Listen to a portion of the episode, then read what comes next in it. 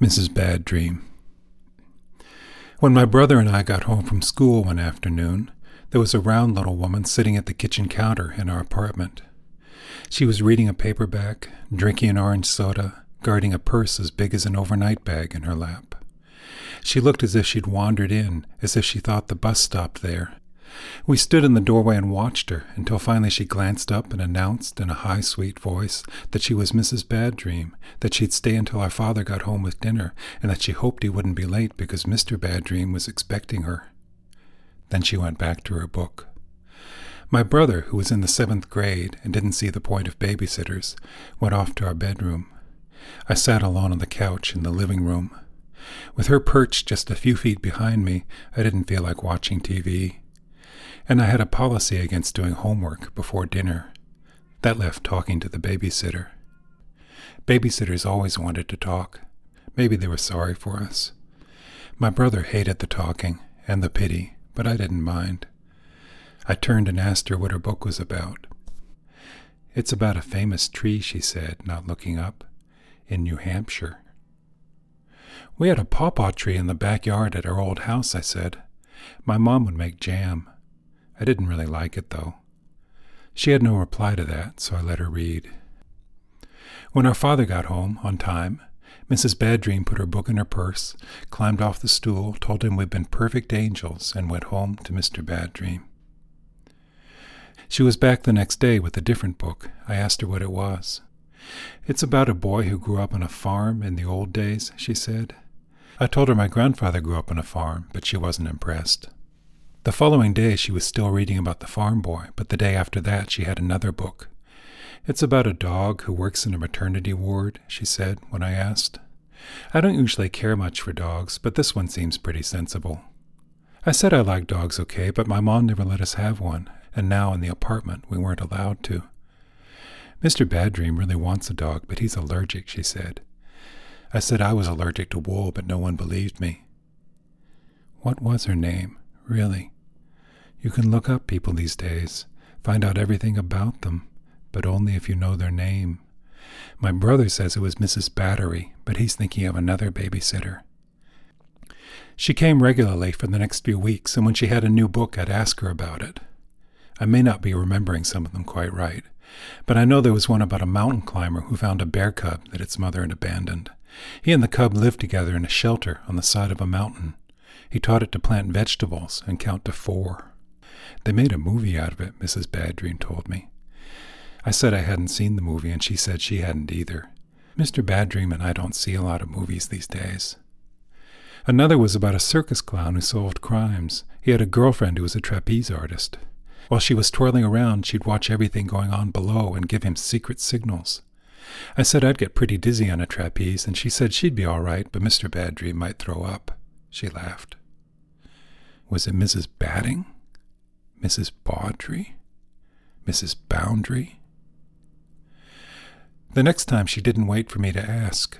After my brother disappeared, she held up her book and said, You'd like this one. It's about a man in Russia who digs a tunnel under the snow for 200 miles to get away from the Bolsheviks. He eats roots and little animals that he finds hibernating down there, pikas.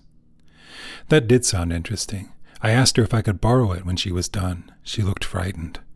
Oh, no, I couldn't. It belongs to Mr. Bad Dream. It's one of his favorites. Our father was very late that day, and she had to improvise a dinner for us, lamenting about poor Mr. Bad Dream going hungry and his blood sugar problems.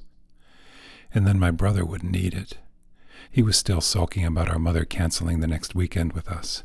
It was the second time that month. The next day, a Friday, Mrs. Bad Dream was very cross so I left her alone. But as she was leaving, she handed me the book. Mr. Bad Dream says it's okay, she said, but you mustn't lose it. I read it over the weekend. It was work sometimes, but I wanted to tell her my opinion of it. On the bus on Monday, I thought out what I'd say. I liked when it was just the man in the tunnel, digging, or looking for pikas, or resting in the dark, wrapped up in his big coat. And there was some good suspense, like when he heard voices right above his head.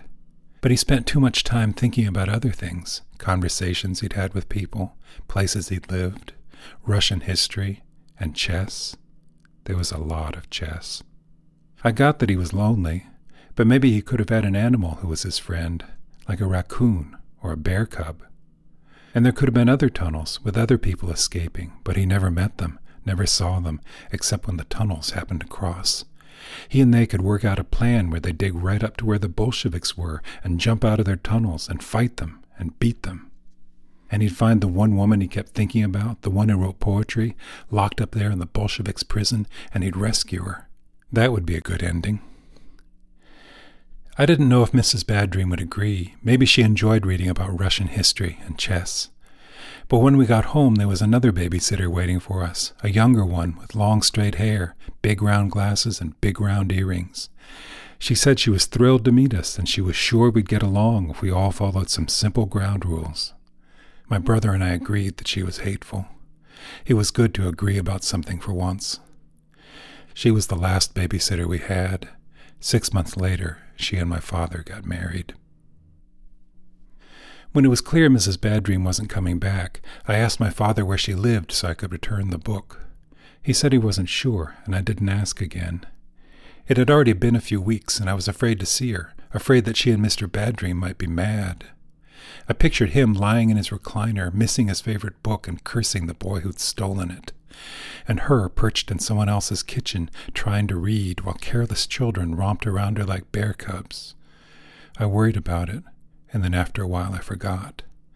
I probably still have the book in that box in the attic with a lot of other things I've never returned. I saw her one more time, ten or fifteen years later. At least I think I did.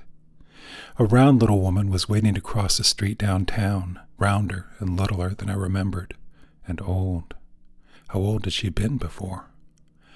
A young woman stood beside her, holding her arm, and I stepped up on her other side. She eyed me for a second, not turning her head. I nodded. Mrs. Banshee? Mrs. Benzine? She eyed me again. I smiled. What could I say to her? I still have Mr. Bad Dream's book? With a quick, jerky motion, she looked me up and down. Then she hissed at me like a cat. The light turned. The young woman glared at me and helped her off the curb. I waited for the next light. It probably wasn't her.